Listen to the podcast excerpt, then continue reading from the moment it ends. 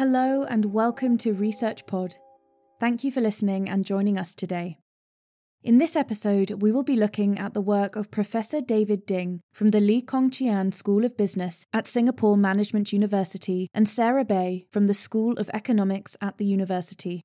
Together, this research team have produced a study examining the environmental performance of Southeast Asian countries in mitigating climate change.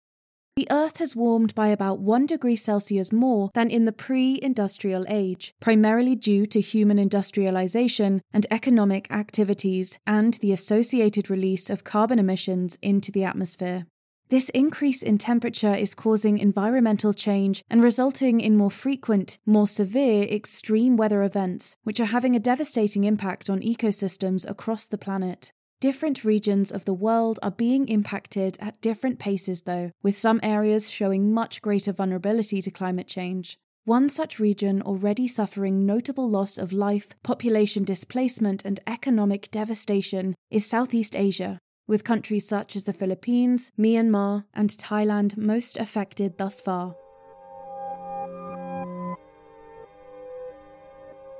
The United Nations set out clear actions to reduce and mitigate climate change as part of its Sustainable Development Goals.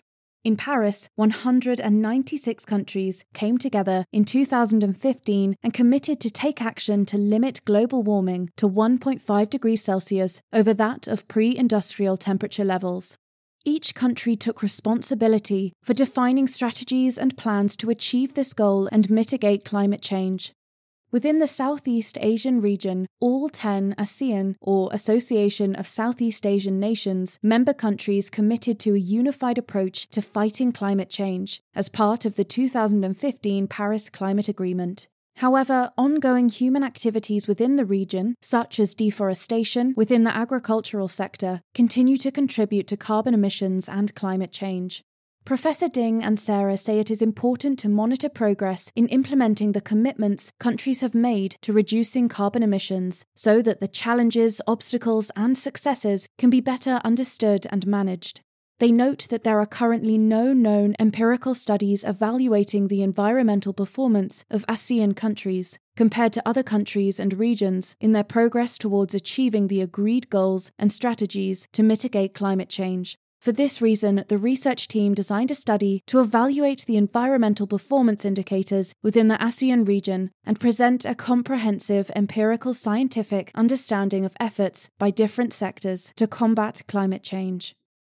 Professor Ding and Sarah designed their study using the United Nations 13th Sustainable Development Goal to evaluate the performance of the ASEAN region in achieving the goals needed to combat climate change. The UN framework provides an Environmental Performance Index, EPI, which enables a quantitative assessment to be made across 11 different areas and an overall performance score to be calculated out of 100. The research team explain that higher scores indicate better environmental performance by a specific country, with a low score indicating the opposite. The EPI areas include air quality, sanitation and drinking water, waste management, heavy metals, biodiversity and habitat, ecosystem services, fisheries, pollution, agriculture, water resources, and climate change. Using this EPI data, the research team calculated a climate change index and analysed the environmental performance of different ASEAN countries across a time period from 1995 to 2020. Only six of the 10 countries within the ASEAN group have climate change data available within the EPI Technical Index, Using available data from these countries, Professor Ding and Sarah calculated a climate change index across eight indexes of climate change, namely growth rates of carbon dioxide, methane, fluorinated gas emissions, nitrogen dioxide, and black carbon, as well as CO2 emissions from land cover, greenhouse gas intensity trend, and greenhouse gas per capita. The complexity of the study required that GDP per capita be used to control for the level of development of a country, as previous research has shown that carbon dioxide emissions are influenced strongly by GDP. Once the data had been analysed, Professor Ding and Sarah compared the performance of the ASEAN group on three points of comparison. Firstly, they compared with other regions of the world, such as Eastern Europe, the former Soviet states, the Global West, Greater Middle East, Latin America and the Caribbean, Southern Asia and Sub Saharan Africa, secondly, with all non ASEAN countries, and finally, among each country in the ASEAN region, namely Singapore, Indonesia, Malaysia, Thailand, and the Philippines. This comparative analysis provided a rich set of data against which the research team could evaluate and understand the ASEAN region's progress towards achieving the UN's Sustainable Development Climate Change Goals.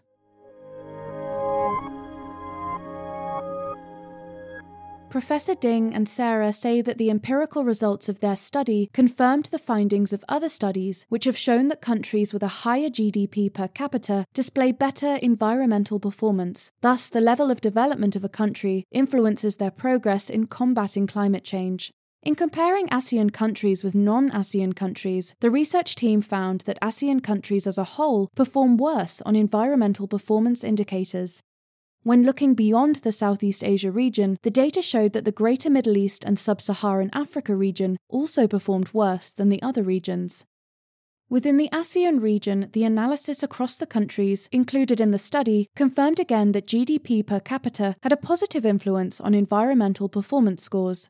Singapore performed best out of the ASEAN countries on the Climate Change Index score. However, the research team point out that this may not be due entirely to Singapore's wealth. The data analysis indicated that individual country wealth is not the most significant influencer of climate change index scores beyond the 95% level of statistical significance, and that regional wealth influences scores at the 99% level of statistical significance per capita GDP. Professor Ding and Sarah also tracked changes across time in the environmental performance of different countries, Within the ASEAN group, Singapore and the Philippines showed declining performance in 2008. However, since the 2015 Paris Agreement, all countries in the region have shown some improvements on the climate change index scores. These include reductions in carbon dioxide and methane emissions in recent years, even though some concerns remain regarding the overall greenhouse gas per capita for Singapore and the methane growth rate for Indonesia.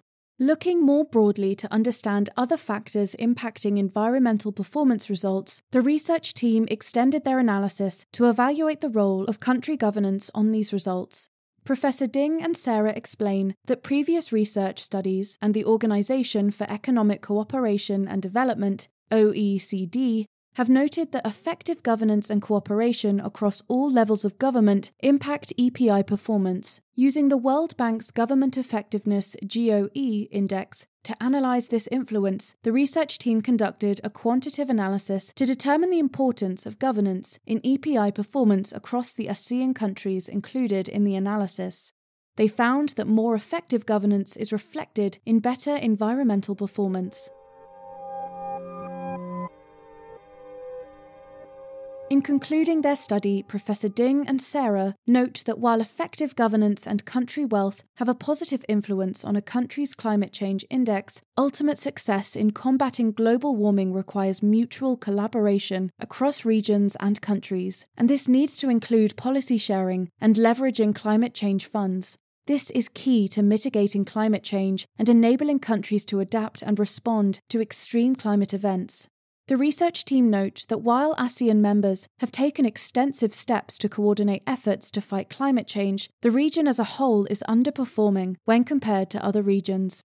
This key outcome from the data analysis highlights the critical need for more extensive coordinated efforts to be made across governments to ensure that the ASEAN region implements necessary actions to limit the rise in temperature of the Earth to no more than 1.5 degrees.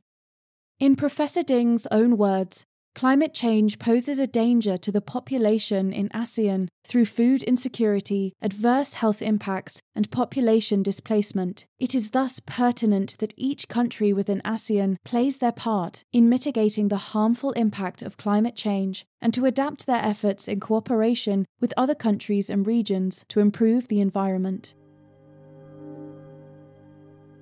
That's all for this episode. Thanks for listening. You can find the paper on climate change in the show notes for this episode, and as ever, be sure to subscribe to Research Pod to hear more of the latest science news. See you again soon.